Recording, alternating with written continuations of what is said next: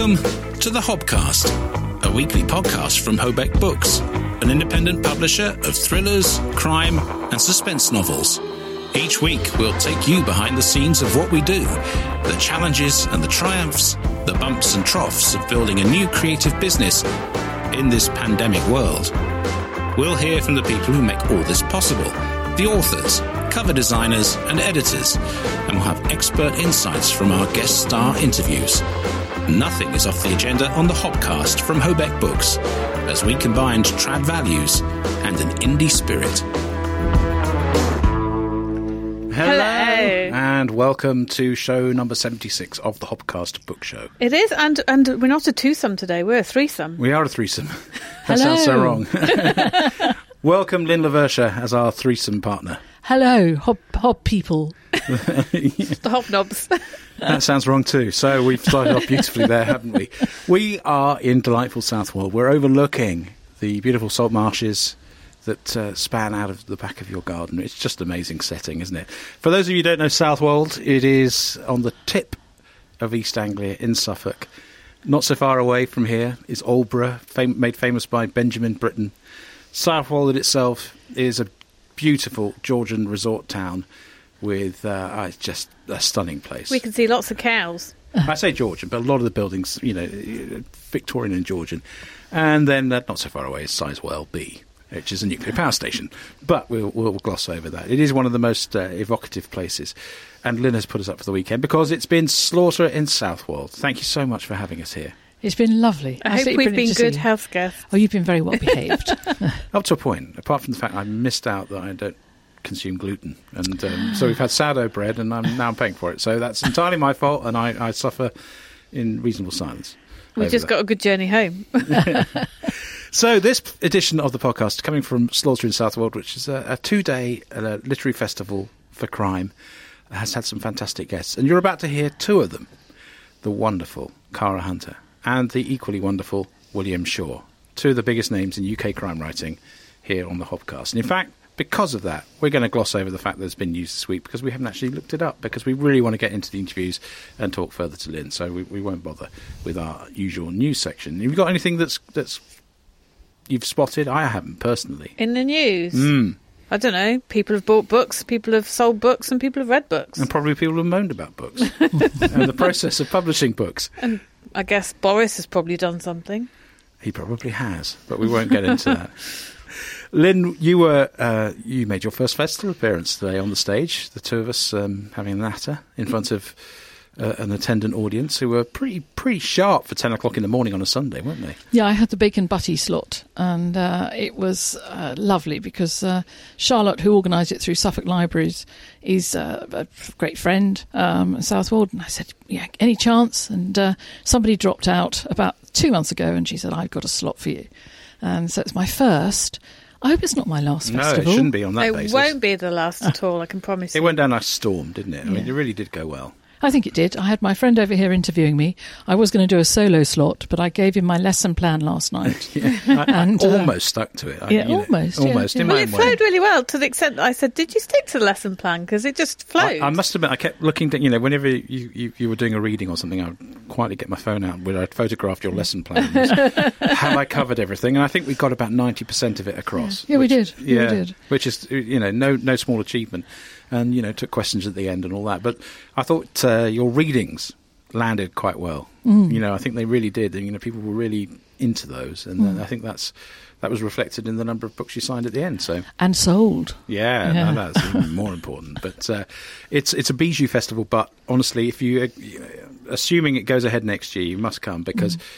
Southwold's such a wonderful place, and the intimacy of that venue, the Southwold Arts Centre, is great. Yes, I love it. is. Yeah. Yeah, And you get uh, you know, organised lunch. We had um, fish and chips from the local shop, which were excellent. And uh, you know, it's, it's a group of local people who come together and enjoy crime writing. I had lunch with a couple on a table who've been since the very first one.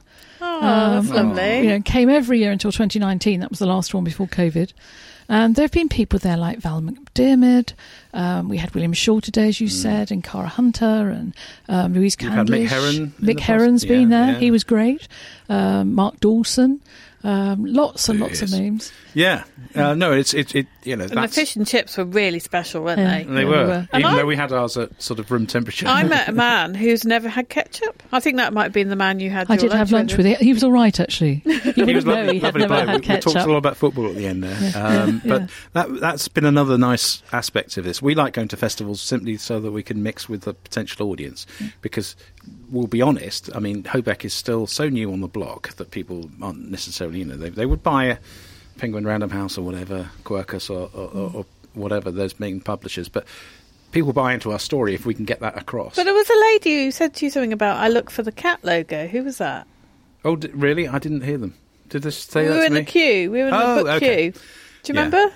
Well, that's lovely. That's exactly why we created the logo, and we hope people do feel that way because they know it's going to get be quality. But you know, it's a long haul, and you, you'll hear that from from William Shaw when we when we get to that interview. But it has been a, a, a delight.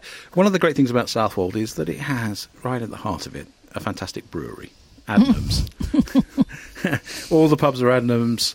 Uh, the smell at certain times when it's malt, you know, you can get a really fantastic, evocative smell right in the heart of uh, the town, and uh, it's become a. I mean, you're a shareholder, so like you know, I don't want to damage the brand for you, but I mean, it's a lot bigger operation in the last 10, 15 years than it ever was. It was quite a small little regional brewer before. Now Yeah, when we first moved thing. here, it was really just beer. Um, and they did different ones for the season, sort of lager beer in the summer and um, slightly darker in the winter. But now they do gin and whiskey and vodka and uh, you know different sorts of gin. And you think, goodness, what are they going to go and do next? uh, and of course, they have this fantastic shop called uh, the Cellar and Kitchen, and it's a sort of shop where you walk in and you think, I didn't know I needed that. Yeah, it is like that. It is like that. Well, the Southwold shops are a bit like that, aren't they?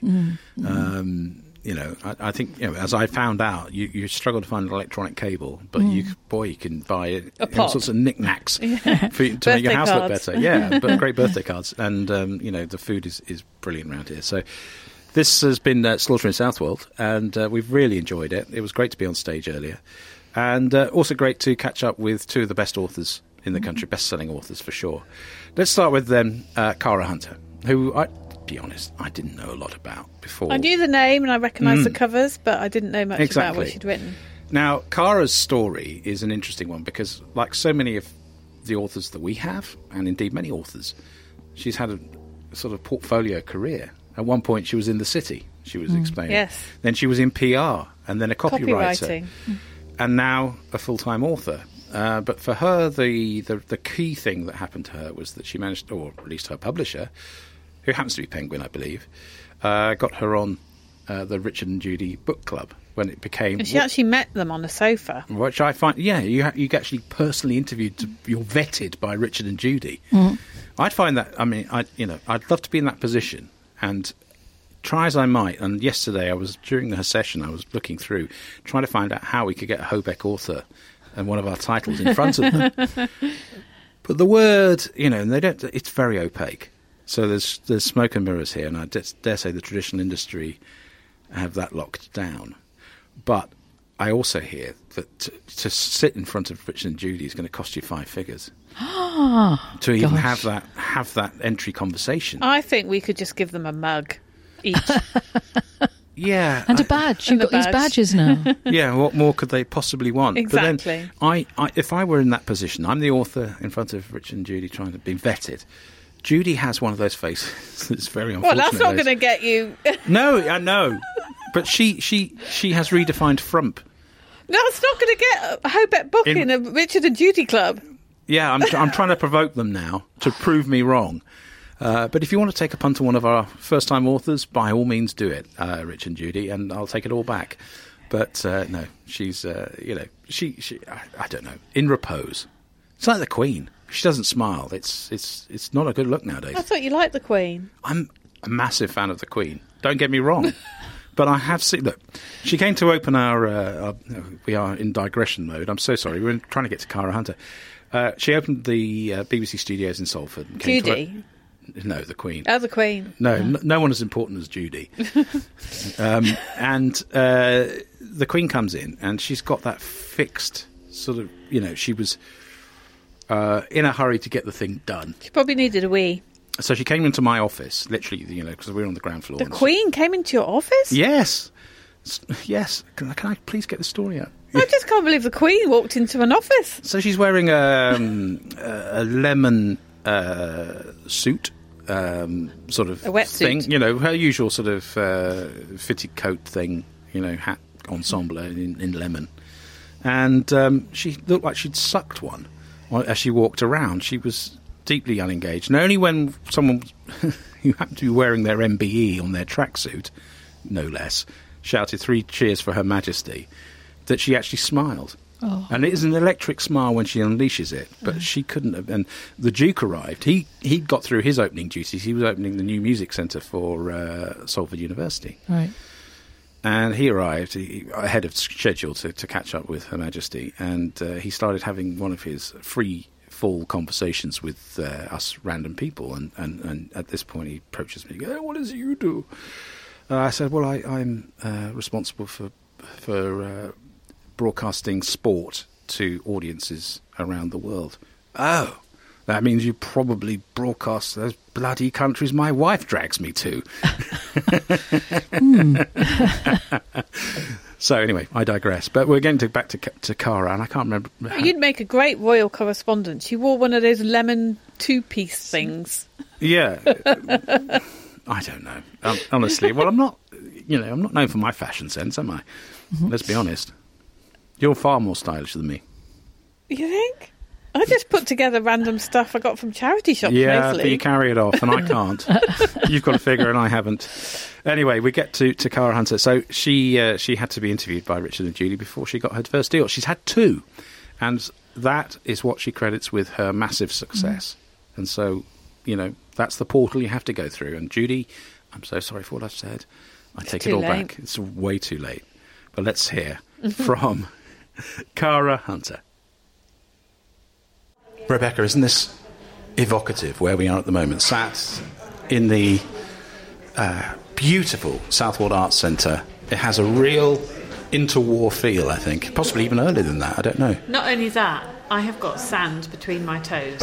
I don't want to ask. but we are joined, and we're very, very honoured to be joined by Cara Hunter. Thank you so much for coming to speak to us on It's the my Hobcast Book pleasure. Show. It's my pleasure. Um, we're here in the capacity to support one of our authors who's appearing tomorrow. She's but sat over there, actually. We, both of us felt, well, having heard your speech and your talk just now, we just have to speak to you. Um, you're one. Staple gun lady. You see, it proves that we're really here. Oh, we're really here. This, this, our thousands of listeners are now going to be treated to the staple gun. but it's all in a There's good a crime novel in that. Yeah, there is. This is all in the benefit of the Southwold Arts Look at Festival. her eyes. She's got that glint. Yes, we are. Yeah. Who, who, who are you imagining you're stapling at the moment when you're doing that? So, like, what are they? Lin, yes, okay. well, thank you for joining us. And um, uh, just my first question, really, when you come to an event like this, what do you get from it, apart from obviously the book signings and whatever? What, what, what pleasure do you take from coming to an event like this?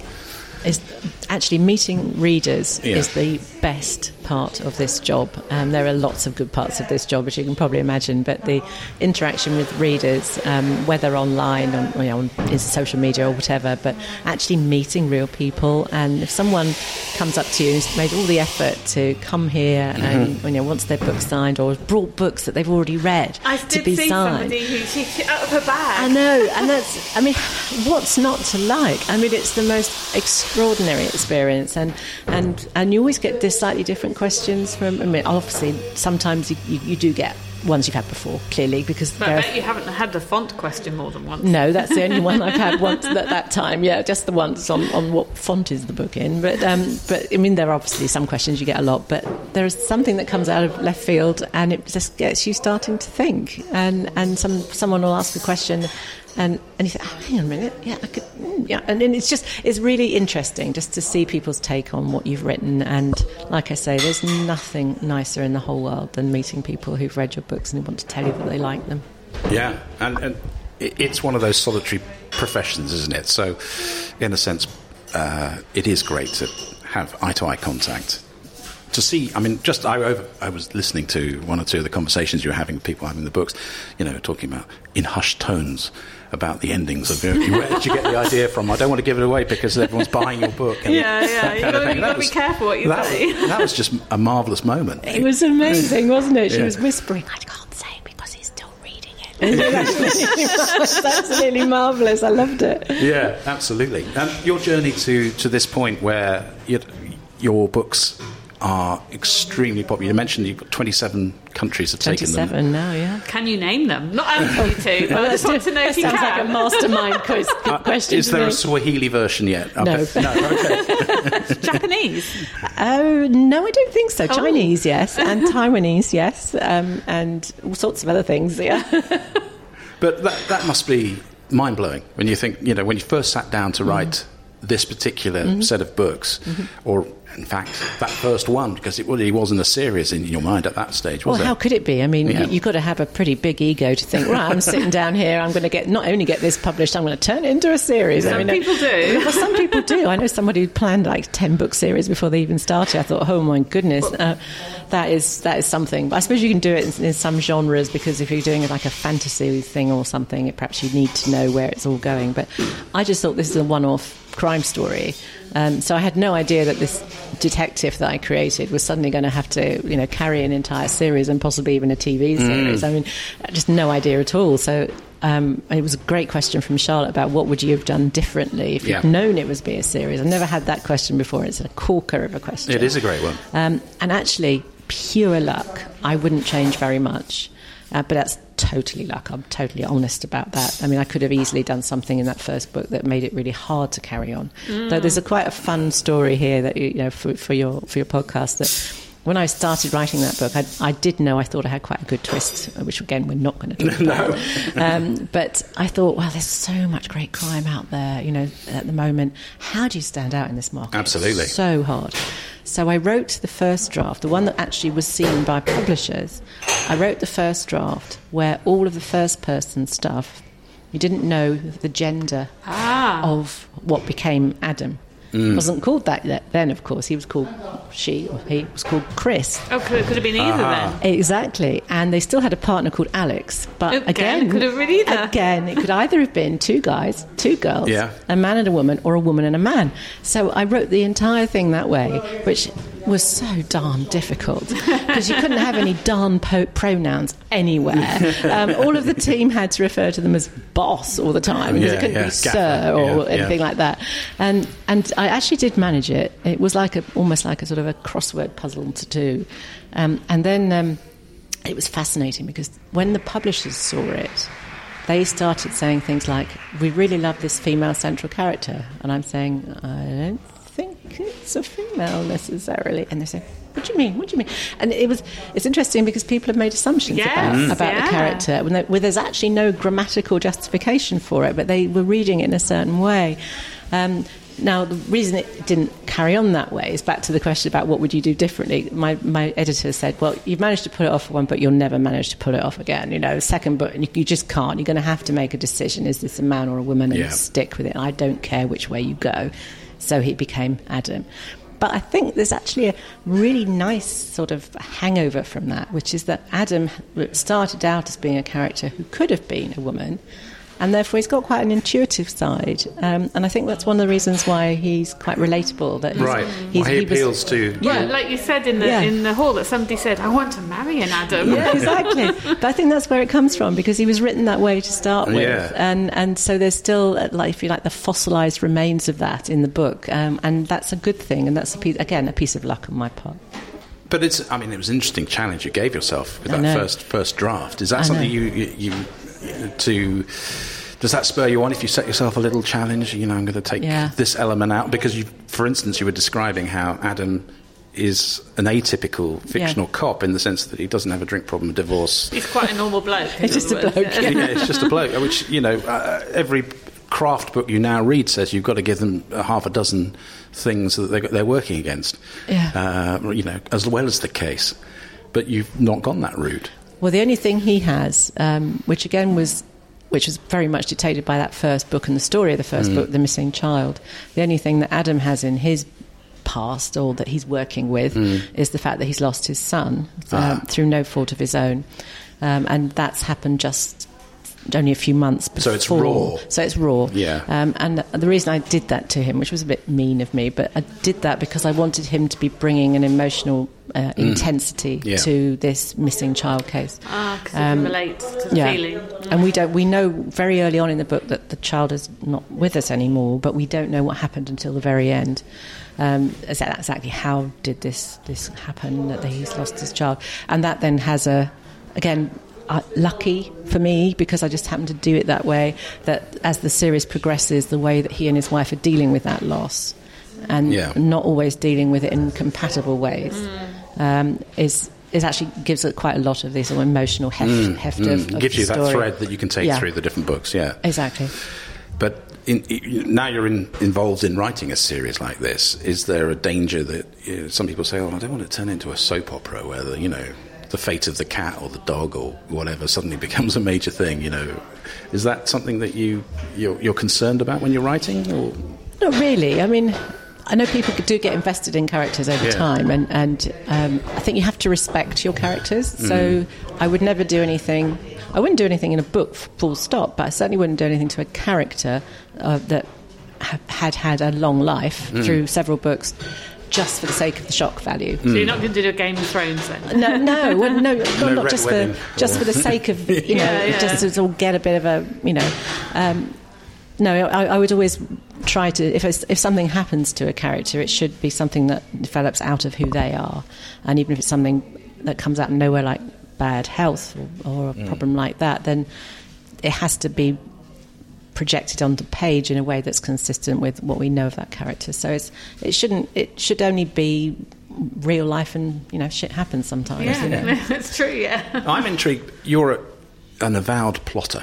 I am not not a pantster. No, you- I think that's quite rare, isn't it? Most Well, people, I would say that you know if we're looking at our own roster of 22 authors, that mo- most of them are 19 pantsers. would be, I don't know, we're looking at one now.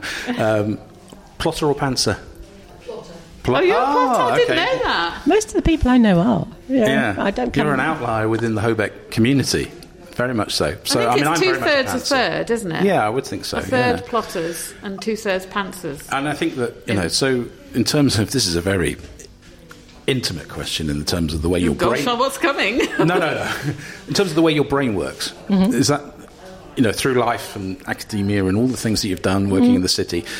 Uh, has that always been your approach to be methodical, and you've Yeah. taken it into your fiction? Yeah, I think that I think that's definitely me. I, I I'm not a seat of the pants person in any way. And um, I mean, that, yes, spontaneity is a lovely thing in, in within certain parameters. Right, yeah, yeah, yeah. so I wouldn't, I would sort of literally hurl, my, hurl myself over the edge of spontaneity. an abyss. I, I would always like to know I've got a parachute. I yeah, you love spontaneity as long as you can control it. Is that? I, don't want to sound like I'm over controlled, but, but um, No. you, you know what I mean. Yeah, I yeah. think if you, I suppose partly because um, to sort of slightly flip the answer, I'm, I like to think I'm quite professional about what I do, and in my own mind, being professional means being prepared.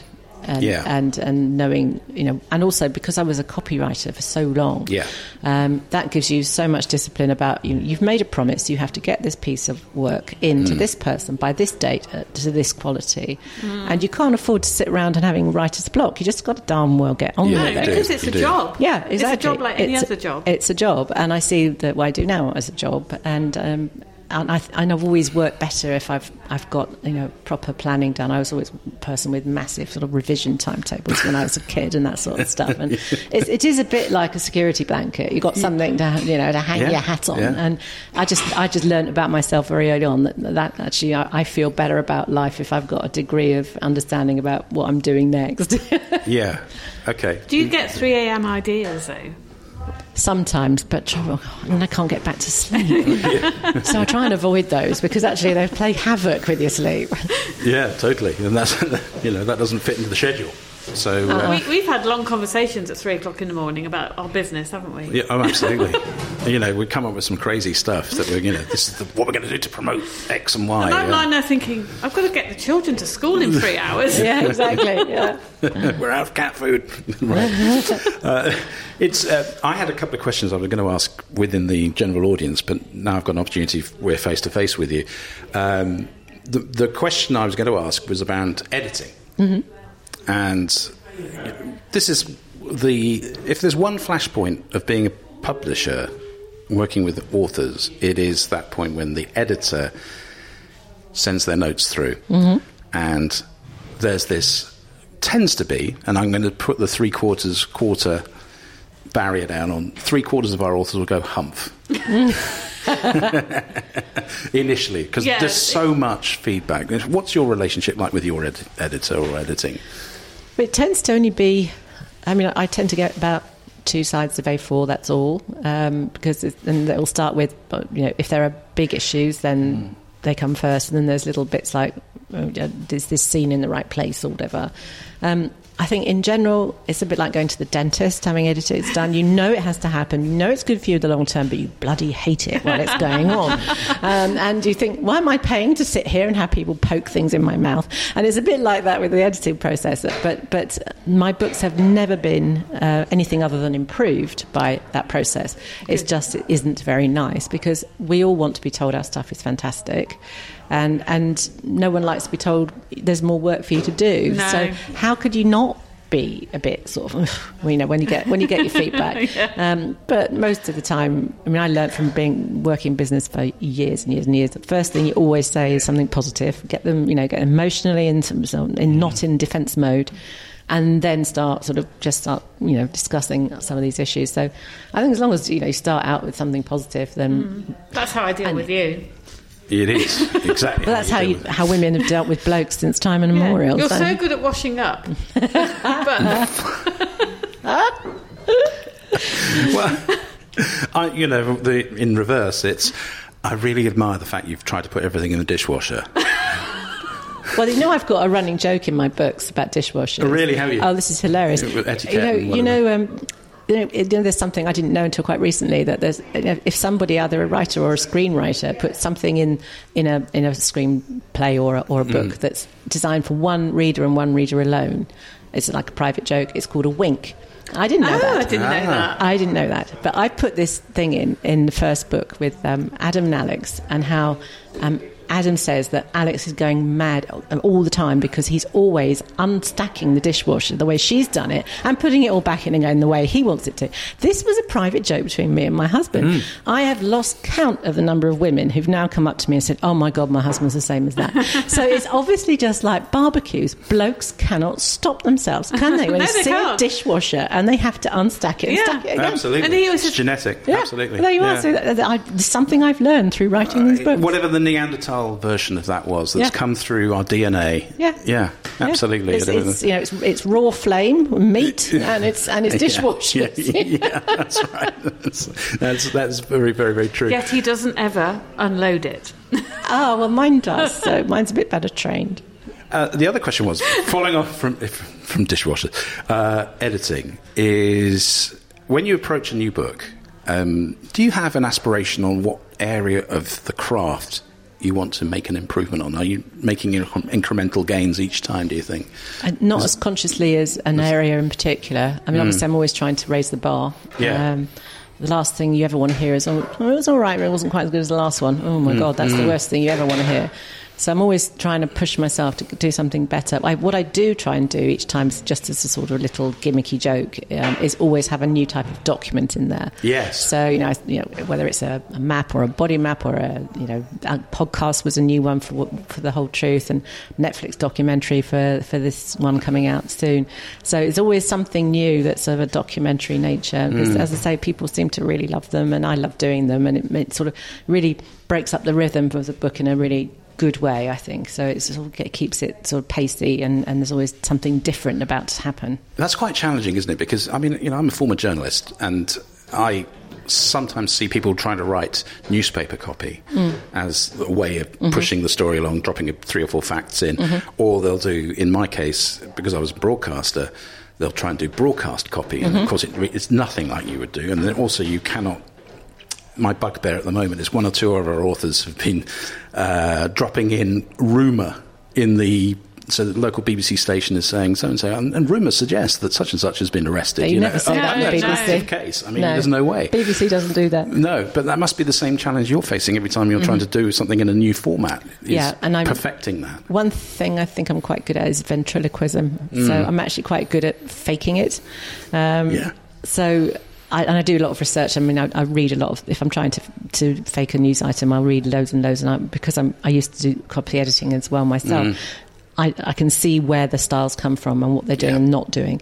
Um, so I can I can usually fake it reasonably well, um, and I just enjoy doing that. It's just it's just one of you know it's one of my geeky things that I like doing. So so yeah, but I often read other writers who do something similar, and I read it and I think uh, it's not Just doesn't quite you know, right. yeah, it's not I chiming get I know right. what you're trying to do, but it's you haven't quite got that. Hmm. Um, it's so tempting to do it, um, but it's so easy to see Oh, where very easy to get it's wrong. not it's not working. Yeah. And in terms of that discipline that you uh, spoke of in copywriting, and it's the same when you're writing copy for, for broadcast deadlines, you know, top of the hour, got five minutes to get the story down. Has that helped the speed at which you write? Or do you need, because I mean, obviously you've got this 30 page synopsis for each mm-hmm. book. Mm-hmm. And But you do have a cat that gets in the way. Yes, yeah, she's um, got her own agenda. There's a surprise. yeah, we, we know that. Um, mm-hmm. is does it that does that help? Because I, I have found when I get into the flow, I'm you know my word count is can be prodigious if I actually sit down and do the writing. That's the, mm. my issue. What about you? I think it does help you just uh, understand that you can, as, as, it were, sorry, start again, as it were, write your way through a, a block. So I always regard it as a sort of like a snowplow approach where, you know, you get forward and you think, oh, well, it's not quite working. And then you think, okay, so you reverse and then you get a slightly different angle and have another go. Yeah. Don't stop. That's, you know, don't stop, walk away. Yeah. But keep having a go. And even if you write something that's actually pretty crappy, just get through that bit and come out the other side. You can always come back later. You'll have to come back later. Oh, yeah. You know, everyone does. Everyone Yeah. does several drafts. So um, I think the, the copywriting helped with that because. Um, I, you you don't have the luxury of just sitting around because you, like I say, you, you made a promise, you made a commitment, you're being paid. You've got to get get on with it, and that's the thing that I learnt most, I think, from from the copy copywriting experience. That you just have to take it as a professional job and um, find a way through. Yeah, absolutely. Absolutely. Looking at me. I I just thought I'd look at you. As my grandma would say, a cat can look at a king. Oh, Did she? Did she really say that? Yeah. Okay, I've not heard that one before. Uh, Now that's a rarity. Yeah, that is a You're rarity. Mr. Um, what they're called? Not anecdotes. What they're called? Phrases. oh, aphorisms and things like that. Yeah. He's always coming out with these aphorisms, and Yes. I've never heard of them. Oh, And he right. Said, but that's really famous. Everybody says Well, it. uh, here was an example. So the other day, I was saying that the, I, you know, we were talking. I was talking to. We were in Devon last week and seeing an old friend of mine from university, and we were talking about the problems of managing people of a certain generation, the, mm-hmm. millenn- the millennials. Mm-hmm. From so here, I'm sitting from a perspective of being what 50 year old manager at the BBC, trying to manage somebody who's like 25 to 35, and how one of the staff that gave me particular problems was always swinging the lead. Well, that's it. She hadn't heard of it either. Your friend hadn't heard of it. No. Swinging the lead. I don't Have you even know that? what the origins are. I thought it was swinging the leg because I thought it was naval originally. ah, maybe, maybe. because it, it was when they you had to they would go up and down the the um, like the, the bunk beds in the in the ships Ah. and say, "Are you Ah. all right? Are Yeah, you yeah, all yeah, right?" could be. And if you you, Swinging it- the leg. you put your leg out, yeah. I think that's I think. I don't, I don't may have quote got me. this wrong, so No, we I think We're going to have to Google this. I think you are, yeah, because I might be wrong too. but that's, that's always my understanding of where it com- comes from. I'm going to come over really blokey and really, really hope I got that right. No, he's You're not. going to have to keep it in the in the podcast if you're wrong. Well, that's true. Well, we shall, we shall back, back announce this when we put this together for Monday morning. true enough. True enough. In terms of um, you know the direction of your next books and career, what what, what, are, you- what are your plans? Uh, You talked about standalone. Uh, Standalone's being written is um, Yeah. sort of almost finished the first draft, so that's good. Um, and hopefully, as we were talking about in the in the talk, um, the thing that I would really love to happen is TV, which you know we're some degree down the process now. Nothing is guaranteed. Well, you know better than anyone. Yeah, that absolutely. It's not over till it's over when it comes to TV contracts. absolutely. Um, but you know, we, we've got to script development, and that's that's quite a long way down. Yeah, Um, that, that, that's that's a significant way. yeah, I think so, and I'm very, very, very excited, and but not complacent. Um, No, and that's it would, be. it would be a dream come true to see it on TV. Uh, you, you mentioned that you'd love Richard Armitage to play it. I and- would. and do if know you're the out fu- there, Do Richard. you know, he, he had to Google Richard No, no, Armitage. I didn't. I no, you did it. for me, did it Well, yeah, me. for your Because I said, oh, who's he? And he Yeah. showed me a photo and went, oh, he's quite handsome. yes, that, that tends to be the reaction. Yeah. yeah, but you see, I, I have a personal um, enmity towards Richard Armitage. Why? Because he's handsome. No, I mean, you know, that that aside, you know, he's dark and handsome, and he was in The Hobbit, and he's probably a millionaire, and he's doing very well for himself, and he was in Spooks. He one was of my in. Spooks, yeah. But the problem is that he replaced me on a narration project. I Oh, was dear. lined up to do some books, and the uh, author sheepishly approached me and goes, um, "W.F. Howes big production outfit have decided they're going to go with Richard Armitage and not you uh, for these. So if you don't mind, we'll pay you 400 quid to." Go away and never mention it again. Sort of And non-disclosure you, agreement. you've been mentioning it ever I was since. going to say, I hope it wasn't a non-disclosure. Just So, so in a wrestling style, Armitage, you got in my way. I'm coming for you. You, know? you see this chair? It's going I'm over sure your head. he's quivering. To be honest, he's probably had He's loads and loads of terrified, I'm sure, yeah. combat training in Spook. So you Yes, know, I'm pretty thinking- otherwise. And he's- I wouldn't. I wouldn't do that if I were you. yeah, he's you know he's waved swords around and fought Yeah. orcs. So Yeah, yeah, yeah. it's probably not going to work out my in my favour. The only thing I've got in my favour is body weight, so I'll, I'll use Ooh. that. I'd Um, pay to see this. Before before we got we've got two things that we've got to do, and we didn't get the chance to warn you. First of all, there is the toughest question in British podcasting coming now. your way, which is Rebecca's random question. We're coming to that in a It's- minute. it could be about anything. But don't worry, they're not scary. but before we go, because I know Rebecca has great kinship with you in the sense of Oxford connections. Yes, I lived there for Ah, yes. about 15 years. Wow. And then lived in Charlbury, just Yeah, outside. which is lovely, yeah. Mm. Oh, I loved living there. It, was, it was like a, a chocolate box lifestyle. Yeah, yeah. the Cotswolds are beautiful, aren't they? But, yeah, but the thing about you know, we went and did a program there on the way. We were on our way home from somewhere. I can't quite remember. But we went to Oxford, didn't we? Yeah, we were en route from Yeah, somewhere. we stood outside the the Bodleian, and uh, we're talking about the fact that you know 22 of our authors have got books in the Bodleian, which is just bizarre, isn't it, with the whole copyright thing? Yeah, every single one's in there. But it's one of those places because I'm from Cambridge, so again, you know, Rival. the other place. the other place. uh, and it doesn't really have nearly the literary, you know, certainly in the crime field, apart from Grantchester, and, you know, there's one or two other. I mean, I There are a few, yeah. There are a few, but nothing like Oxford's Oh, impact yeah. on For crime. some reason, yeah. I I thought it was interesting that you, you- you've chosen where you can to avoid using the university as the as the, the focus of your books. Mm-hmm. Yeah, definitely. And that's again, you know, much like you were saying about you know not having pronouns in your first manuscript. you're setting yourself an extra challenge there, aren't you? In terms of you know, do you set things in Blackbird Leys or, or Yeah, sometimes. Yeah, I, actually, I have. Yeah, Yeah. yeah. Yeah, but I like that because I yeah. lived in Oxford and you know, I didn't have that much to do with the university while I was there. No, it's, it's, I mean, much a, bigger than the it's a functioning town. It's got a big, you know, obviously it's got the big car plant. It's Yeah. got a very long industrial history. Um, I mean, uh, yes, I mean I do because the whole truth was set in in a, a college. So if if I find something useful and interesting to do that that is best and easiest done in use, using a, a, you know a college connection, then I'll do it. I have no problem Mm. doing. it. I'm not trying to avoid it, but um, I think, as I said before, I mean the, the Dexter the Dexter books do it so well, and Yeah. I and I, I'm not really interested in sort of professional jealousies between dons. Those aren't the sorts of crimes I'm interested. I'm interested in dysfunctional families and things like that. So that's not really a university thing. Um, so it's just all sort of sits there in the backs of everyone's minds, including me. Uh, So it's it's it's perfect because it means it's a setting everyone can imagine. We all know what it looks like, but I don't have to describe it because of that, um, and we know it's there. But I just you know it's, it's the elephant that I don't need to mention in the room. I, I, I, for, for me, every time I go to Oxford, it's one of those places which has an incredible energy to itself. You know, that sort of, you cannot help but be inspired. Mm. Yeah. Wherever you are in Oxford, I don't know what it is, but the, the ley Because it's full or of clever people. Well, I think there's an element of that. There's a lot of, yeah. Well, like all university towns, it's, it's got that. It's got that buzz of young people and, and Yeah. people who come to the town don't stay long, go again. So it's got a lot of transient refreshes, people. yeah. So it, it, they, they all like that. All university towns have a degree of that. But I think Oxford, you know, it's one of those things where I just uh, literally come away feeling uplifted and that things are possible. Yeah, Even well, though I think that's a lovely thing to say about any town. And then he I- returns to Staffordshire.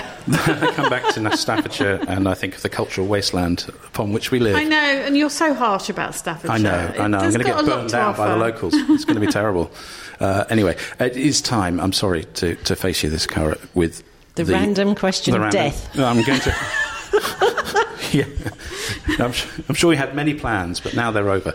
Yes, quite. I'm come gonna- on, come gonna- on, hit, hit me with Well, this. I'm gonna It's give you the big build- He build does, up he does a build up. This is okay, Richard. Listen to this. Can you do R- Rebecca's random question? Okay, we're in Southwold, which is by the sea and has a beach. Which is your favourite beach in the whole world? One in the Grenadines, where I got the idea for close to home. Ah, ah. And do you like to paddle? I paddle up, I don't swim. Last time I swam in the sea, I got bitten by a jellyfish, and I thought the universe was trying to tell me something. So I paddle, but I do not swim. it's like it's like smoking without inhaling, isn't it? Almost. well, I like the water on my feet, but I don't, I'm a bit scared of cat now about going in. Every time we're near the sea, you, you're quite good about taking me to the sea. I will, yes. And he'll sit at the top because he's, he's not interested in paddling at all. no. And he'll sit and look at his phone for half an hour while I go and have a paddle. I'm an old grump when it comes to paddling, but never mind. Oh, Well, look, it's been an absolute pleasure. Thank you for it's spending It's been a delight. some time- A- Thank an you. unexpected delight, but, but a delight nonetheless. Yes, I'm sorry. We Oh, did. we, that's we fine. are I loved it. Guerrilla podcasting in, in, in, in its rawest form with Rebecca's random Ambushing writers, So thank you. we do all the time. jumping out of a bush with a microphone in your hand. You wait till You will come on our podcast. you wait till Rebecca gets to William Shaw tomorrow. and He's going to be in big trouble. oh, I've got to think of a random question Yeah, for him I- too. I- Yeah, I find get- a really hard one for him. Go on. Yeah, a few, a few drinks tonight. You'll be coming up with something really esoteric. I did. I thought it was delightful to do it. So thank you both very Oh well, much. it's our pleasure. Thank you you. so much. Thank you. Well, she dealt with the, the random question with uh, mentioning a place where I'm sure we'll never afford to be able to go. I don't think anyone The has not Grenadines. Anyone who's not dealt with a random question. They all deal with it perfectly. Yeah, they, I think actually they they, And qu- they need to be more challenging, don't they? secretly quite like them. Uh, now, yeah, but Lin, the fear on their face when Yeah. you mention the random question. it feels like we're celebrating the Jubilee a little too late because we're going to talk about the Queen again. You spent a day with the Queen, Lin. Well, half a day for the Queen. Let's not exaggerate. We, um, when I was uh, in the college, I wrote the um, submission for the Queen's Anniversary Award, which was for FE and sixth form colleges, and I wrote about buckyballs, which are an allotrope of carbon. Now, as an English person, I, I really didn't know what this was, and my job God, that's a was stretch. yeah, was to write this thing about the research that the sta science A level students had done for Everyman. And the Queen. I mean, I was somebody who wouldn't stand up for the national anthem in my school and got really told off Yeah. for That's this. like Yeah. me. Yeah, I don't. But actually, that day at the palace, seeing her and the Duke and Princess Anne and one somebody else, uh, they worked so hard.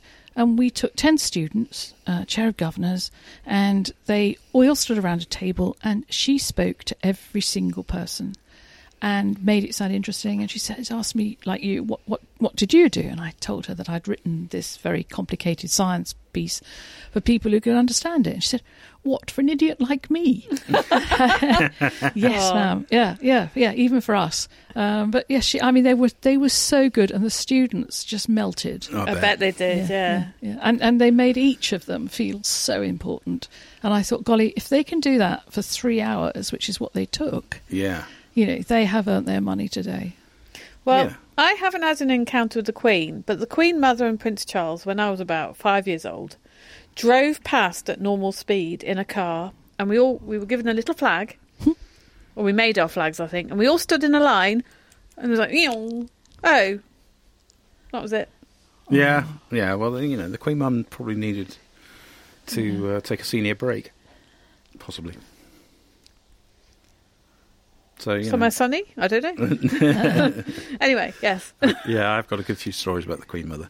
Uh, anyway, picked up when I went to the palace, but we I think we've covered those before. Uh, so let's get to our second guest of this week, or third, technically, I suppose, uh, is William Shaw. Now, um, William is, uh, uh, you know, judging by his uh, talk this morning, he was solo, always impressive, incredibly inclusive in, as well. I mean, he was really adept at throwing out little questions to the audience to keep them you know, involved. It felt like he was just chatting to us. Yeah, it was really, really. He was very relaxed sitting in his deck chair. That's the other thing we ought to mention that we were actually sat in deck chairs, which was never easy to do uh, on a stage. But um, yeah, he was very relaxed. But I thought what was so wonderful about it is that, in fact, people came out and said, "But he didn't talk about his books." I don't know what I'm supposed to be buying here, but the point is that he takes a much more holistic approach. He's not there just to flog a few copies. It was you know, he's obviously a great thinker about the future of the industry and about the reality of the industry. And I thought that's what I took from it, really. As you'll hear in this interview, you know, he's just, you know, what.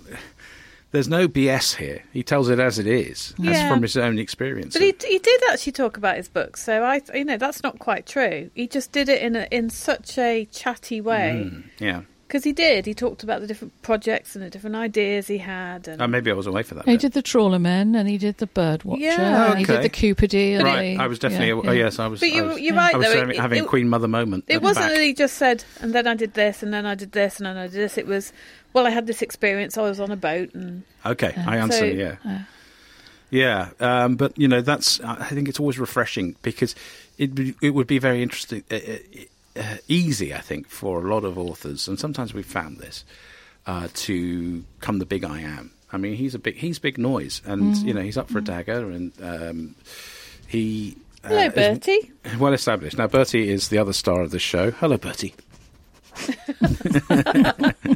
Bertie, well, you describe. Uh, Bertie's a, a pedigree breed. He's a Labrador. A rescued dog at eight months who's so badly behaved it wasn't true.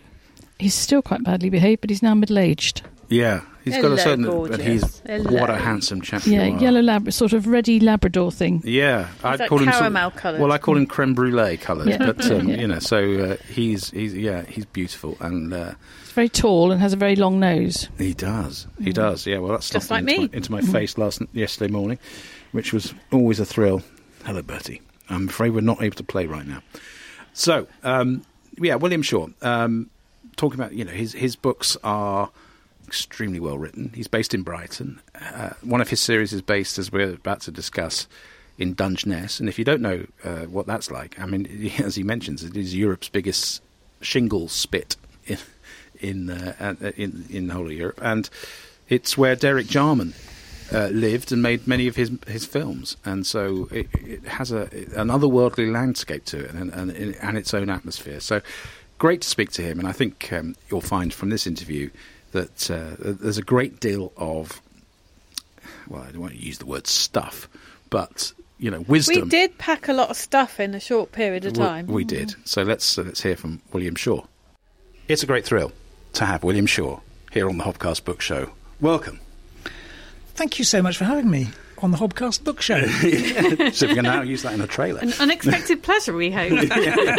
yes, well, we ambushed uh, Cara Hunter yesterday, and you're our victim today. So Very happy to be ambushed. Thank you. And uh, fascinating talk you've just given here at the Southwold. Uh, Slaughter in Southwold should give it its full title at the Arts Centre. Um, never easy to do it solo, so it's, it's clearly something you've done a bit before because it was wonderful. That's really kind. I do enjoy it, I have to say. It's quite, I mean, every writer, I think, has to have excuses to get away from their desk. Yeah. Uh, and so it's quite nice. I mean, it's the great, the whole literary festival sort of bandwagon is lovely because, A, you get to meet other writers. I just met Rory Cle- Clementson there and we've sort Mm. of waved at each other from the distance in the past. Never met him in the flesh. So it's lovely to have that social side to it. Yes. And, yeah, it's really good to get away from the desk. So it's quite nice. It's quite, and you can unload all these things that you're thinking about in the back of your brain as you just witnessed me doing. Yeah, but I, I, I, I'm curious because you live in Brighton. So you don't. The seaside wasn't a, a, an attraction. I mean, have South you- is beautiful. Have you all know been for that. a paddle? No. you don't need to. First thing I did was go for a paddle. No, I haven't. But yeah, I mean, uh, yeah, I spend a lot of time by the seaside. I would quite like a paddle. It's been a bit busy actually, though. But you know, I did get in t- here in. I got here. My train was delayed. Got in about half past ten. Magnificent thunderstorm. They Wasn't it? I was hiding. So we stayed with our author Lin Le Versha in her house. I hid in the utility room because I was so scared. Oh, bless. But I just love big nature like that. And in a place like this, the Mm. great thing about Suffolk and Norfolk is the sky is bigger. So a storm here. Oh, it was is- flash, flash, flash, wasn't it? It's HD. You know. But you Absolutely. you set books in Dungeness, which is exactly that that thing. Uh, Hmm. I, I I had a friend at university who who was from there, from Romney Marshes and Dungeness, and used to wax lyrical about this alien landscape that's on that tip of Kent.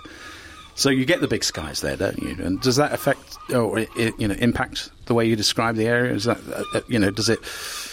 Do you set the atmosphere with those skies? I think I think we all part of us all want to live in a place like this or Dungeness. So I think you know putting people in that place is a lot of fun, and it's like how do you get take people to Dungeness? And a, it's all right if people have been there and you can describe it, but you have to kind of take people to a place which is the most extraordinary landscape, isn't it? It's like a, it's the biggest shingle spit in Europe. Yeah. you know, it's amazing, huge place that terrifies some people, like they're terrified by thunderstorms. It's it's mm-hmm. sort of it, its openness and exposedness is quite.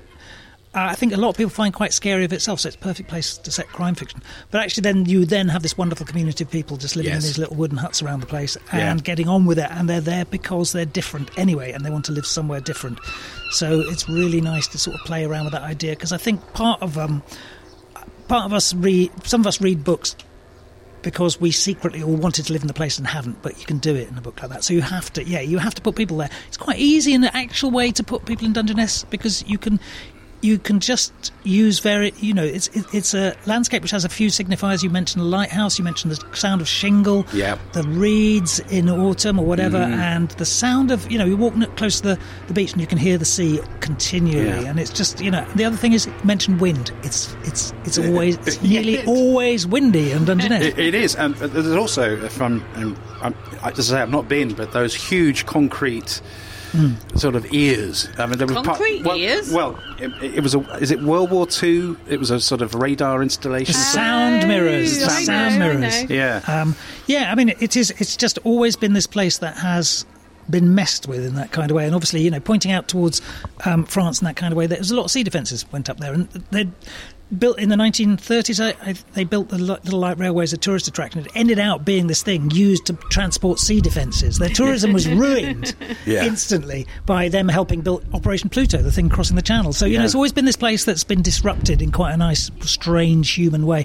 And then, of course, they added a nuclear power station, which, if you're setting a crime novel and then you just need a handy metaphor just on the beach, do, put in a nuclear power station, you're absolutely fine. Just one mention of it and everybody's nervous because why would you put a nuclear power station on a shingle spit that's continually moving? Yeah, quite. I mean, it's not dissimilar to what's happening at Sizewell. I mean, absolutely. Um, you live in Brighton, so uh, was there any? Uh, have you ever written or decided to, to avoid writing about Brighton directly? Peter James has sent the boys round. yeah, yeah. There's a bit of that, isn't there? No, I mean he's lovely and he's a lovely man, but he's kind of you know I think people take a place in their in, in their landscape in their imagination. You kind of think it would be wrong to try to write. I, I'm not sure I'd have the, the, the wit to write something that would work around that work because it's a body of work that, that's really popular and really loved. Yes. Yeah. Um, and I was mo- I, you know, I'd been writing a book set in Lon- a series set in London, and I wanted something more rural. I actually wanted to write in the middle, middle of Staffordshire. Staffordshire. yeah. yeah, not, Trust me, you don't get much No, more rural I don't that. think there are any crime series in Staffordshire. Well, it's a, it's a wide rejecting open them. space. It's a wide open space, ready to be used. Uh, yeah. Yeah. Um, yeah, there's, There's nowhere to go with this. there's a tumbleweed just going past now. no, it's yeah. I mean, it's, it, it, I have a story which is set in Brighton based on my own journalistic experience. When in the nineties there was this bizarre episode when a notorious paedophile moved into Brighton. And he'd just been released from prison after nine years. And all of the rest of the members of the Sidney Cooke gang, as they were known, were banged up for 14, 15 years because it was a terribly brutal case. And about seven or eight of them were, were banged up.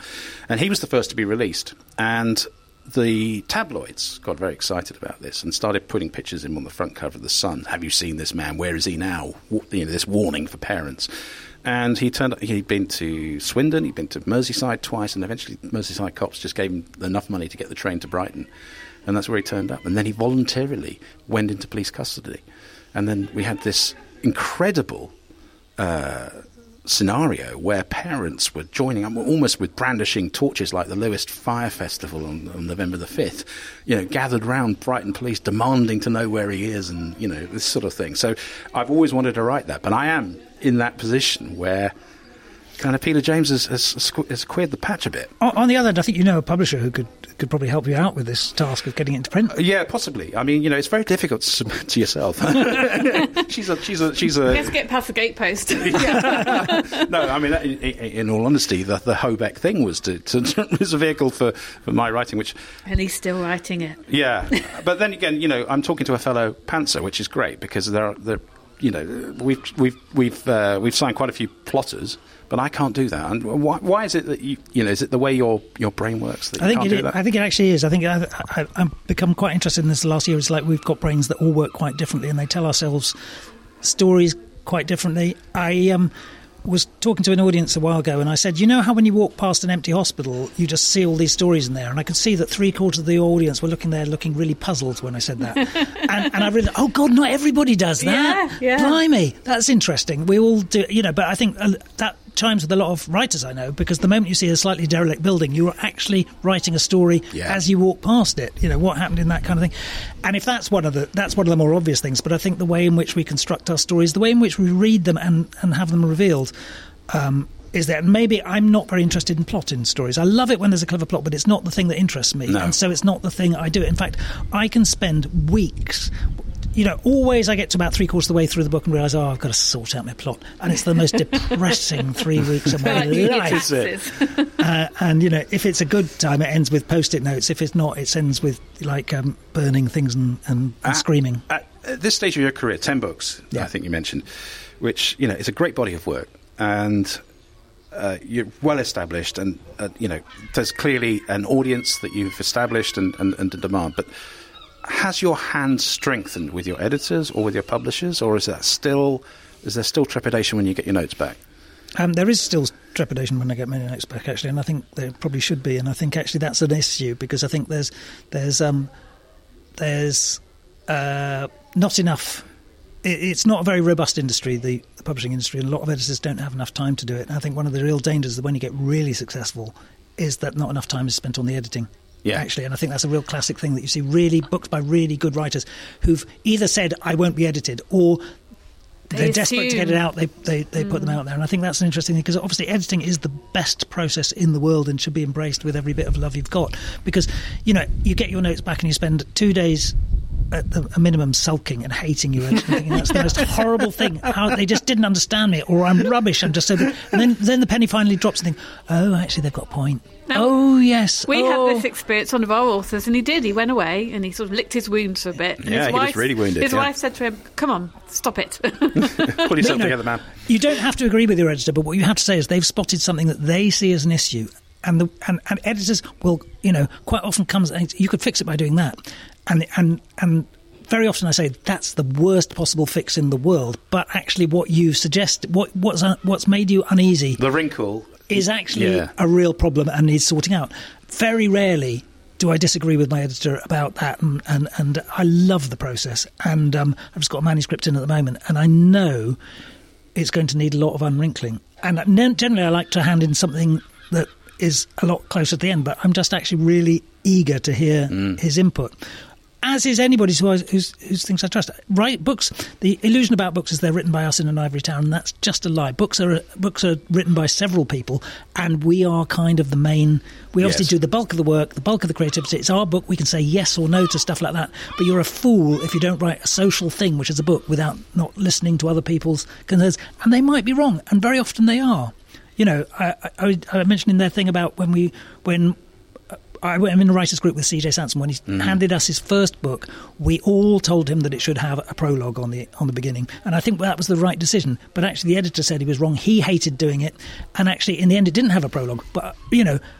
You've got to have those things. You can say you, you you can throw them in your face, but it's really worth doing that, and it, it helps you build confidence in your world. And you have to go back at any point to thinking, what's the weird thing that made you want to write that particular book in the first place? What was the confidence I had in this story at the beginning? Mm. And and come keep coming back to that because that's always right. And actually, it may be a different book from that thing, but that, that weird sort of little bell you have going off that makes you follow that sort of thing. If you can get back to that, you can answer any of those questions and say, does it do those things? And, and it's really indefinable to talk about what they are, but you had a conviction when you put those first few words on a, on a Yeah. page. And actually, that, that conviction is the thing you've got to try and be honest to. Maybe, maybe actually that conviction was wrong and you need to change it. But at some point, there's the little bellwether that you just, just have. Yeah. and, and and you can take everybody's comments as long as they respond to that as well. Yeah, that core state. I, I'm in, interested because uh, I've experienced that those flashes, the bellwether moments, the the bit where you've got a story and you think there's, you know, you can see an ending, you can envisage it a little bit, and that, that's a great feeling. Does that does, is that how it manifests for you? Yeah, or- completely. Yeah. I, I don't know what I don't know what it is, but you know, I've just written a, a thriller, and it was about this idea of an interpreter having power, wow. Okay. uh, and an interpreter having no muscles but Hmm. power. Uh, and so it's like, how do you make heroes for a modern world? Well, maybe an interpreter can be a modern world. In a world in which we seem to be Hmm. disappearing into different nationalities again, interpreters are a new kind of hero, perhaps. And I knew that was a thing. brilliant, and I went about 15 different plot iterations, completely different plots. But I had to keep coming back to that. That one thing That is the interpreter yeah. has Yeah, the power. the And I, che- I set it at genesis. an international um, conference on health. I set it at, you know, and I was trying to find the scenario it, it would it would work. And eventually, quite late in the process, after much sweat and and and, and tears, lots of tears, I hit upon how it was going to work. But it was always coming back to that thing: is like, how do you make this this person a hero when they are a hero? I mean, we know instinctively those people who've learned. Uh, enough about other cultures are heroic in a kind of way, but how do you turn that into a thriller plot? Did you know there's a whiskey called Writer's Tears, an Irish whiskey? I've had more than one bottle of it. in my life. I was going to say. what is it about the universal uh, love of, of whiskey? It seems to be in the in, in the author industry because I have this banter with Abir Mukherjee about uh, what I'm going to bring to Harrogate um, for his uh, for his He's delectation. quite good at banter, isn't he? Yeah, he is. He's I'm kind of hoping. I'm up against him with the, the CWA um, Gold Dagger. I really hope he wins because his speech will always be good. It will be brilliant. Oh, are yeah. you going to the dinner? I am going Oh, to the. he's going. I can't go. Yeah, you're- we have a we have a we, an author in play for the Very John good. Creasey. Yeah, Excellent. Yeah, so you know this is a big deal for us uh, so early on in our in our lives. But yes, the Abir thing is you know I hope he wins because it will be an absolute. He'll bring the house down. Yeah. absolutely. And there'll be others who will just get up and say thank you very much and put it sit down again. That's me, really. is it? But but I think Abir will win it. Actually, yeah, Get, are, you- are we allowed to, to open a book on it with William Hill? I'd love to think so. Yeah. Well, now the is- cost has gone, we've got to hang on to some awards where Yeah, they can, you can put some bets down. That's you mentioned the thriller thing, and, and when we were discussing, you know, coming on the podcast uh, earlier, your concern that it's quite difficult to get thrillers into market at the moment. What, what why is that? Well, I think there's a type of thriller that people will accept, and that's um, legal thrillers because Yes. they have a market in America, and conspiracy thrillers because they've been an American market as well. Yeah.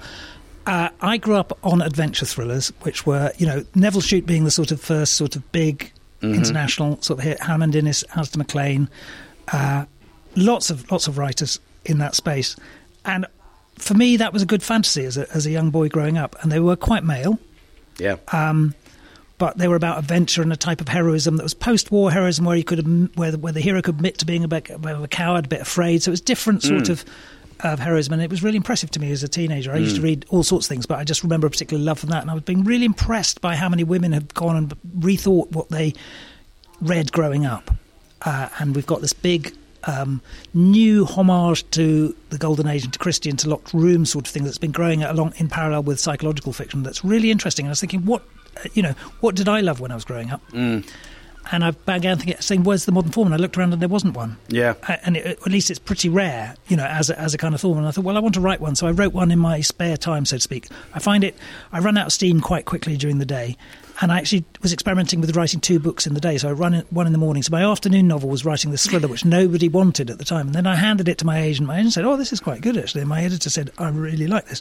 Um, yeah, we uh, you know we all appreciate the fact that this it's hard publishing stuff into an area which nobody else is publishing. It's really hard for bookshop for publishers to get stuff onto the shelves, as well you know. Oh, yeah, very much so. Very much so. And if it's it's outside the direct genre, that hesitation from buyers, especially from the supermarkets, and things like that, Nervousness. Yeah, Yeah. you know, yeah, yeah. a- and so they said, well, let's let's do it. Let's um, let's play with it. And uh, so I published Dead Rich, and you know, it's out a few weeks ago, so we're seeing Yes. how that does. Yeah. You know. Yeah, I've got that for my Kindle. But, Good man, good man. yeah, just as yesterday. But you can't sign that one. No, sadly, I'll try. Indelible marker on the cover. yeah, yeah. absolutely. Um, but that's that's a, that's an interesting. I mean, that, that period. I remember being at school in my prep school, dare I say. Uh, Alistair MacLean books were in, you know, seven, eight, and nine year old in my in my Yeah. class library. They were sat there, um, and the books, you know, things like Jack Higgins, oh, Jack Higgins, yeah. yeah, you know, Where Eagles Dare, and all that malarkey. But it's Um, what it's why I was thinking about you know like what is modern hero what is modern heroism and it's very different. You know, Yeah. uh, and I think it's that reflects on on gender. It reflects on what, what our values are. So trying to find that space of work, working with how modern heroes. What is a modern hero? And I think we've got a, we've got quite a positive notion of, of heroism, and you can you can play with it. Yeah, hence, hence the interpreter as hero. You know, But it's difficult, isn't it? Because you know a lot of those that era of books. You know, the, yeah, you talk about they had some frailties, but at the same time, a lot of these characters were womanizing and all that sort of thing, and that's just really hard to write nowadays. Yeah, and it's not Impossible, ne- in it's not necessary because it, that's that's different, and there is a very male world, and I think that's really interesting. What you have to do is we have to find the inverse. Li- likewise, a lot of the people who are doing modern locked room stuff, like traditional locked room stuff, was a Britain that had kind of already died by the time they were writing about it, and was quite a, a um, you know, it'd be a very white Britain, be very you know. Uh, Class defined Britain, and one in which a certain amount of racism was very acceptable. Well, obviously, people writing modern locked room mysteries will not have that. You know, you have, you know, Harbinder Kaur in in um, Elly Griffiths' book. You have all these characters with uh, authentic Britishness. It's a very different one. So I think exactly the same way you you, you deal with um, sex and relationships as from the actual world we're in. And you Yeah. can still, but you can still. It's it's the engine of that kind of romance, and they're writing from the engine of that sort of enclosed world. I'm writing. Uh, the, the great thing about adventure thrillers, they're a big wide world. Um, uh, a lot of the the the sort of psychological mystery is from a deliberately bounded world. Yes. and I kind of wanted to write something that wasn't for the Claustrophobia, deliberate. It's almost the opposite, isn't Yeah, it? I wanted to write the opposite, and I think that's that's um, and I think hopefully nowadays uh, we want to get out. we? We Well, want to get out. so. Yeah, no, I think so. I think so. Um, it's very interesting. You, you you were involved in launching a bookshop for six months, um, so you've got this perspective of being, you know, author, and you've been at the coalface in terms of what actually shifting books over a counter is like.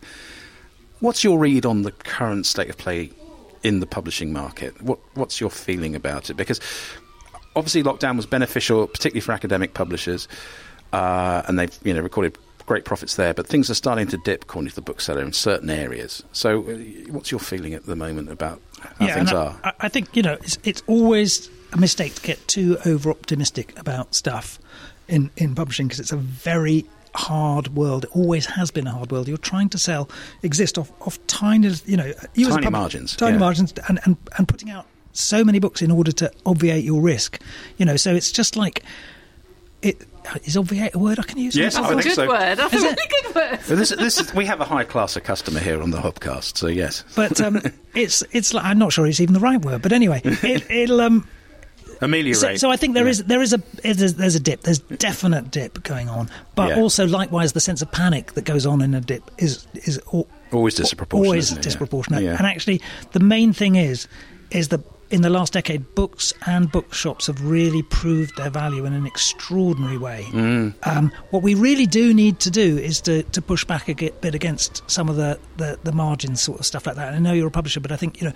In the end of the day, writing has to be livable. One of the Yeah. problems is that there's more talented writers than there are a need for books. Yes. And that's been a gatekeeper industry. Yeah. But at the moment, because the cost of publishing, especially e-publishing, has come down, it's allowed the industry to force down some of the costs. Mm. Yeah, that. yeah. Uh, and it's. I, I'm so lucky. I have such a good publisher, and they've stuck with me, and they will stick with me. And I was talking to Leslie Thomson; she's in a similar sort of way. You know, there has to be that stuff. My first book did not. You know, I was paid a lot of money to write my first book. It did not hit, but Quercus are very good at sticking with people. Yeah. Elly Griffiths would not have been kept on by, by certain publishers. Now she's a number one. Yeah. things because the publishers have had faith in it and allowed it to build. Yeah. There needs to be a lot more of that sort of faith because readers take a long time to discover writers. If they don't, you know, Mm. in the publishing industry, it can feel like you've put out one book, you spent a lot on it, and it only sold 15,000 copies. That can feel like a failure. 15,000 copies is It's- great for a No, lot. we'd be really we, pleased with we that. would be extremely happy with But that. but also that's only fifteen thousand people in an in an island of almost sixty million people. Yeah, where we're let at, alone you know, worldwide, and yeah. to, to get the the consciousness and people buy readers they be, uh, buy writers they begin to trust, and you've Yes. got to have that long term Yeah. flow and let people Yeah. establish themselves. So uh, you know. I, you know, the publishing industry is its worst own worst enemy. Yeah. Uh, um, but on the other hand, it has been sustained by many sort of unexpected things like the, the real resilience in the book selling sector is just absolutely brilliant. Real heroes keeping bookshops going. Mm. People Uh, who just love books. Yeah, I mean, what they did, how quickly that, you know, the old fashioned bookseller who wore tweed and uh, and uh, grumbled if you bought the wrong books has died out, thankfully, actually, Yes, yeah. And now there's these people, and, you know, the speed with which bookshops change shape during lockdown and they all put content online which they've never had time to do before Yeah. A- and they did that you know they responded in a way that makes uh, Britain's entrepreneurs look like dullards. You know, it's always thought to be a nice industry, but actually they worked really hard doing Yeah. that, and they changed shape. Yeah. They, they went out. Okay, so they went out delivering books on bicycles with wicker baskets on them, but they were doing that. They were Yeah, the moving into fact a space that doing was that. missing. Uh, you know, they they've moved into it, and they've become so resourceful. So there's a lot of hope out there, I think, you know, for that. And I think, you know, writers as well have formed this extraordinary community within the last 10, 15 years. Yeah. And it allows for knowledge, knowledge sharing in a horizontal way, which in a, yeah, horizontal way. And before we'd always been siloed by publishers very Mm-hmm, much. Now we've got this real power and, and, and, and to exchange knowledge so we can become cleverer and actually begin to do some of the work that publishers can no longer do for us. Yes. Because we're, we're joined up, um, because we're mates. You Yeah. know, and we actually, you know, one book sold by me does not mean a book not sold by me. More books that I sell, more books my mates will sell. Yes. You know, Absolutely. reading creates reading, love of books creates love of books. You know, we're all in Mm. this together and it's not a competitive industry at all. Although if Abir wins, I'll be gutted. yeah. There are exceptions, of course. Yeah. yeah, no, I understand that. Um, No, he deserves But to. um, no, you bring an interesting point because yes, ebooks have driven down the value, especially when you're seeing because we tend to stay. You know, two ninety nine is our standard thing for an ebook, and I appreciate when I bought yours, it was seven ninety nine, so it was much closer to the paperback price. Will be, which it well, thank you very much. No, but that's fine. I mean, but the thing is that that's devalued in a lot of people's minds. They can pick up stuff for 99p or even free. Yeah. You know, that's the indie model to, to, to a degree. But the fact is that in the recent months, and we've talked about this every week on the podcast for since January, the cost of producing those books has right. The paper costs and the printing and costs. there's no way. You know, you talked about the Net Book Agreement and how much damage that did uh, when that changed. This is back in the early 90s, isn't it, when that changed? And the fact is that cover prices, in the UK particularly, are artificially low and they are unsustainable. Get get a publishing deal in, in Norway is what I tell everybody. Yeah. Um, sorry, I think that cut out. But get a publishing deal in Norway is what I tell everybody because um, you know, you get paid. They they think nothing of spending forty pounds on a hardback or the equivalent in. Yeah, in same Or in New Australia. Zealand. Yeah. New Zealand, yeah. uh, it, it is really extraordinary how how that you know it's the coffee cup of coffee thing, isn't it? You can spend spend two pounds fifty, three pounds, four pounds on a cup of coffee, and then you grumble about an ebook going for two ninety nine. Yeah. you know, and it's just like hell. That's eight hours of your time Yeah, at yeah, yeah. least a pleasure if you love the book, you know. And uh, yeah, it's nuts and it's really hard. The one thing I'd say that's that's that's fought that was um, audiobooks. Where if- Mm-hmm. you know, and it's a real proof that you establish a new market and people have um, really adapted to expecting audiobooks to be at a certain cost. They pay quite a lot for them, and that's not a psychological problem. But we we let the market go too low in this Yeah. country. We really did, and Yeah. it's just like it's been really hard to maintain a lot of the bookshops on those margins, and I think that's that's a real issue. Um, and that cost has to be reflected, and it's like who's going to jump first and actually Yes. put up. You know, I mean, a paperback should be selling for ten pounds now, and it's At you know, you know, Yeah, yeah. I mean, our standard price is nine ninety nine, but our margin on that is tiny now. Yeah. it's just it has shrunk, and because we're not doing big big print runs, we go to Clays and asking for a two hundred print run. You know, we're we're probably delivering that book, and that's going to carry on. I mean, the, the pressures on it with the inflation pounds are going each. to be horrendous because there will be lower household budgets. So just hope that you know we carry on it, remembering that it's a lot easier to stay in and read a book. Or go out and talk about it with Yeah. friends than, than most other forms of entertainment. You know, compare it to a cinema ticket. You know, Absolutely.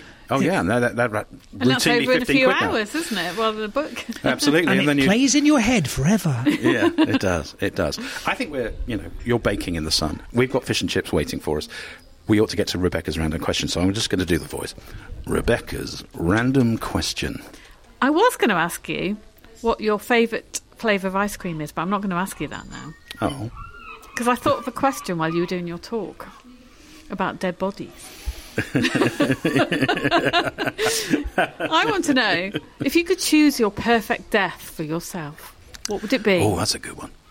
Ah, well, you know, um, yeah. obviously something headline grabbing because I need to to sell some books. Um, so what would that be? But or something painless but headline grabbing. What can that be? I- I've got a suggestion for you. So you went to the uh, Eastbourne Birdman competition, or Bognor, because I used to cover both. No Um, wings. And you, well, I mean, you know, people break their necks doing it, Right. So that would be quick, but it would be glorious. Yeah, I'm scared of heights. Ah, yeah, that's that's problematic. I don't I'm like jumping in the of water either. but that, Just struck by lightning. Maybe struck by lightning because I love a good thunderstorm. yeah, And there that you would go. be a good way to go. And you'd glow in the I process. would. I would. That would be really good. When I was a, uh, 19, I, uh, 18, I moved into a house in the middle of nowhere, really in the middle of nowhere, and I dis- decided to rewire the house. Oops. And it got a bit dark, and I was I got out sequence with what I was turned off or not, and I did cut through the mains cable with a pair of pliers. And Luckily, you're still here to tell us a lu- tale. they blew the head off the, the pliers. But Yeah, I you know. nailed through mains wires. Yeah, yeah. so I know what you mean. Yeah, but I was commentating on a football match, and uh, I, I touched my knee against a live nail. I can't believe someone- you're still here, both and, of you. and I flew off this chair. So I'm in the middle of what this is in Africa, and I was in Lagos covering a Nigeria versus Senegal match, and I'm trying to commentate. And my co-commentator is going, Ejin has been uh, he's been uh, electrocuted. He's uh, his hair is standing on end, and I think he's alive. he had to co- cover for about two minutes before I could recover what did myself. it feel like, though? Oh, it was horrible. Horrible. Um, how do I describe it? A like being punched all over your body is how I would describe that feeling. See, that doesn't sound like a good way to die, actually. You know, it sounds just painful. like you know, it, it, yeah, it was like being yeah, getting a really good left hook, but in most of your organs and most and and, and your head, and just like bang. I'm committed to it now, though. I've said it on on on a podcast, so Yeah, yeah, yeah, absolutely. I can't I can't go backwards now. And what would the headline say? Shocking Shocking death. death. Well, I mean, we used to have a thing. I worked at um, a radio station in Swindon called GWR, as it was. Isn't that a railway? No? Yeah, well, that's what they call Great Western Radio. No. Yeah, they, they were. They became a very big company, um, but they had a, a style guide which I've I've nicked and kept, and it was. Uh, so there was a, a. I think I've done this before on the podcast, but a graduation of deaths, and so you would um, anyone killed in a fatal accident, car accident, it would be a um, a, a death smash. Um, and then it would escalate if it was if the fire brigade went to it. It was a fireball horror death smash, and then if a kid or a uh, if a kid was killed in it, it was a tragic fireball horror death smash. And then if it was an animal that caused it by running in the road, it was a fireball horror death smash that needn't have happened. and that, that's how we had to describe everything. We had our, our shorthand. And you, as a former journalist, will know what, you know, having worked on Smash Hits, I can't wait to read when you write a thriller about that era, uh, you know, coming face to face with a very pissed off, very tired Boy George or whoever it might have Or a been. pet shop boy. Yeah. Howard Jones, the murderer. I can see that though. I mean, I think to be honest, Nik Kershaw nowadays looks like he's he's been you know in Alcatraz with the shaven head thing. Uh, but Fir- First cover feature I ever wrote for Smash. It's Nik Kershaw, actually. really, Ah. was he a nice guy? I Yeah, mean, it was lovely. It was lovely. Yeah. Uh, you know, not in the necessarily in the right place. He wasn't a natural pop star. no, nor was Howard Jones. But a lot of them of that era weren't natural pop No. stars, were they? Kim Wilde, no. No. Yeah. Yeah, well, offline we'll have to ask you who was the most difficult and truculent that you ever dealt with. That's, uh, but we won't uh, poison the, the podcast with that. William, it's been an absolute pleasure. Thank you so much for joining us. Thank you. What a pleasure. Now that was a zinger of a random question. Well, the thing is, you see, when we were sat um, listening to William Shaw, my, my question was going to be what we discussed last night over dinner was ice cream flavours. But listening to him, I thought, that's not enough. I can't ask him about ice no, cream. it's not deep enough for a man of, man of his No, stature. no, no. And I thought he can take a question about death as well. Oh, he He's loves talking definitely a about it, man yeah. who can take that. So I changed it. You did, and uh, it was yeah, it was a great answer. So- Zinger. it was a it was zinger. yeah, it's just some, the term that you've, we've come up with for for, your describing. Well, tennis. actually, sometimes you, when you hit a tennis ball, because we are boring you, I know, on the podcast about tennis progress. We haven't played much this week. We haven't had much time to. Uh, we're desperate to get on the court next week, but I've got a funeral to go to uh, uh, Tomorrow. Tomorrow, I know, don't for- forget. for, for, a former colleague. So that's another day out of the out of the system. Yes, And- but the the point is that what I call your returns. Sometimes you return to me what I call a, a zinger, a Hobart zinger. Yeah. But uh, sometimes this I- is tennis we're talking about, yes? Yes, tennis. Good. And sometimes I think, well, I'm going to give you a zinger back. You do, and sometimes, yeah, there's a glint in your eyes. you unleash a really properly properly played forehand into the corner. Uh, it just makes me wonder you why you can't do it more swivel. often. Yeah. What? You swivel. I swivel? In what? Co- oh, I see. I'm sorry, but usually that means swivel is quite rude. No. Anyway, yes. Oh, we've got, gone down a rabbit hole. Do we know who we're speaking to next week? We are. Um, uh, we, we've got Mary, Mary Kendall, Kendall. on next week. Mary Kendall, uh, American author uh, who is just about to release her second book. in November, so Yeah. not, not too long. But Yeah, I mean, in book publishing terms, that's around the corner, isn't it? Um, you know, not all of us can. Um, you know, we, we release books quite quickly, but that's a that's a, a lovely little interview, and uh, she's a historian, and um, you know, heard ancient history, sort of eighteen fifteen or something, um, which always makes me laugh when you talk to Americans. But it's, I mean, we we want to hold hands across the water as often as possible. yeah, it's nice to You know, to, to that's be the talking across a very big pond. Absolutely. Yeah, so and good one. Uh, one of the th- most significant things that happened this week was a certain email arrived, didn't it? Um, am I supposed to know what you're talking about? Well, we're sitting with the person who sent it. Oh, you mean with an attachment? Yes. Yes. So, you know, it's with bated breath that you await our, our response, Lin. I do indeed. Yes, book three uh, is now at the end of its draft that can be sent to you. Working title is Blood Entitlement. Blood Entitlement. so I, I'm now twenty percent in. I started reading it straight away, Hmm. and I'm, and I've got to twenty percent. And I'm not going to say too much, but let's just say I can't wait to get in the car to pick up where I got to. Well, I hope so. I hope so. Yes, it's Steph and Derek and Hale again, um, but this time another family on the edge of Southwold in a rather posh Tudor mansion, and it's uh, you know how they they set up the perfect life. There's no shortage of those round here, I noticed. Even No, when there we were driving to the pub No. last night. And, and by the way, can I uh, use the podcast to advertise the Plug wares pub. of the Angel in where- Wrentham. Wrentham? What a place. Now the meal we had is what I would call a lick the plate clean meal. Yep.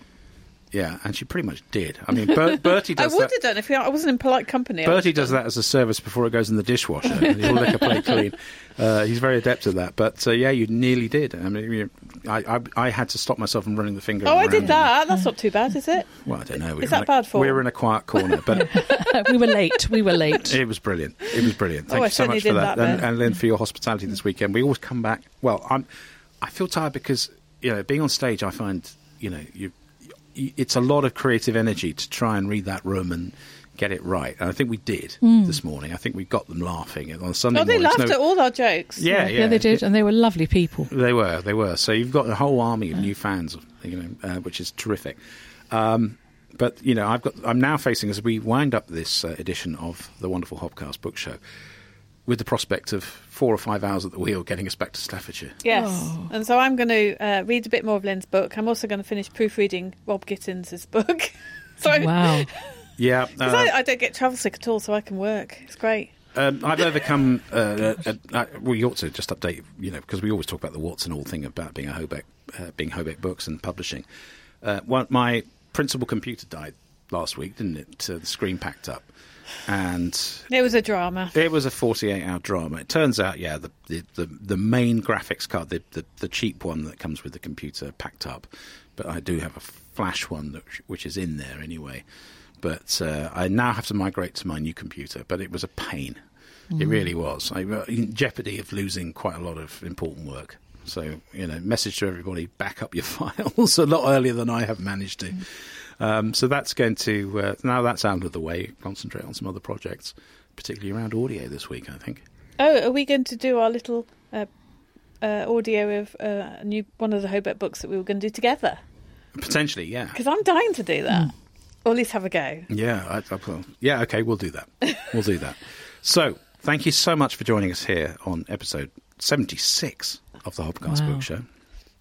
We have featured Lin. Lynn Laversha has been with us and hosting us here, of course. A big thanks to our other guests, Cara Hunter and William Shaw. It's been brilliant. And to all the organisers, including Charlotte, who is the, the queen bee of this amazing mm. you know, weeny little festival, but perfectly formed. Wonderful atmosphere, great venue, and a great selection of authors turned up too. So, Yeah. f- to them, we thank them very much for ho- hosting us as Hobeck and indeed giving uh, Lin an opportunity to bring the books, uh, Blood Notes and Bloodlines, to a new audience. It's been great. And we returned from Suffolk. Uh, well, I don't know what state I'll be in by the time I do. And I've got to drive down to Watford for this funeral the next day. But um, I won't moan about too much. Um, but it's been a really good weekend. And so we urge you to, of course, go to our website, www.hobeck.net, to see more about all the things we do. And subscribe there because one of the jobs you do have tonight is to write the newsletter. Oh, I'll do that in the car on the exactly, way home. exactly. So, uh, and and uh, judging by the opening rate of that, it's a popular feature. I know. I, I can't believe it. It's about seventy percent opening rate. Yeah, so- when you think about that, that's about five thousand yeah, but they people might they opening might it. they get excited. They get an email and they go, oh, oh, it's them. But they've opened it. No, people love it. People No, love it. Love it. Love it. It's so folksy, Yeah, uh, as my sister would say. So, thank you for joining us. Uh, next week, we talk to Mary Kendall. And uh, between now and then, well, it's the usual thing, isn't it? Have a wonderful and. Creative week. You said it.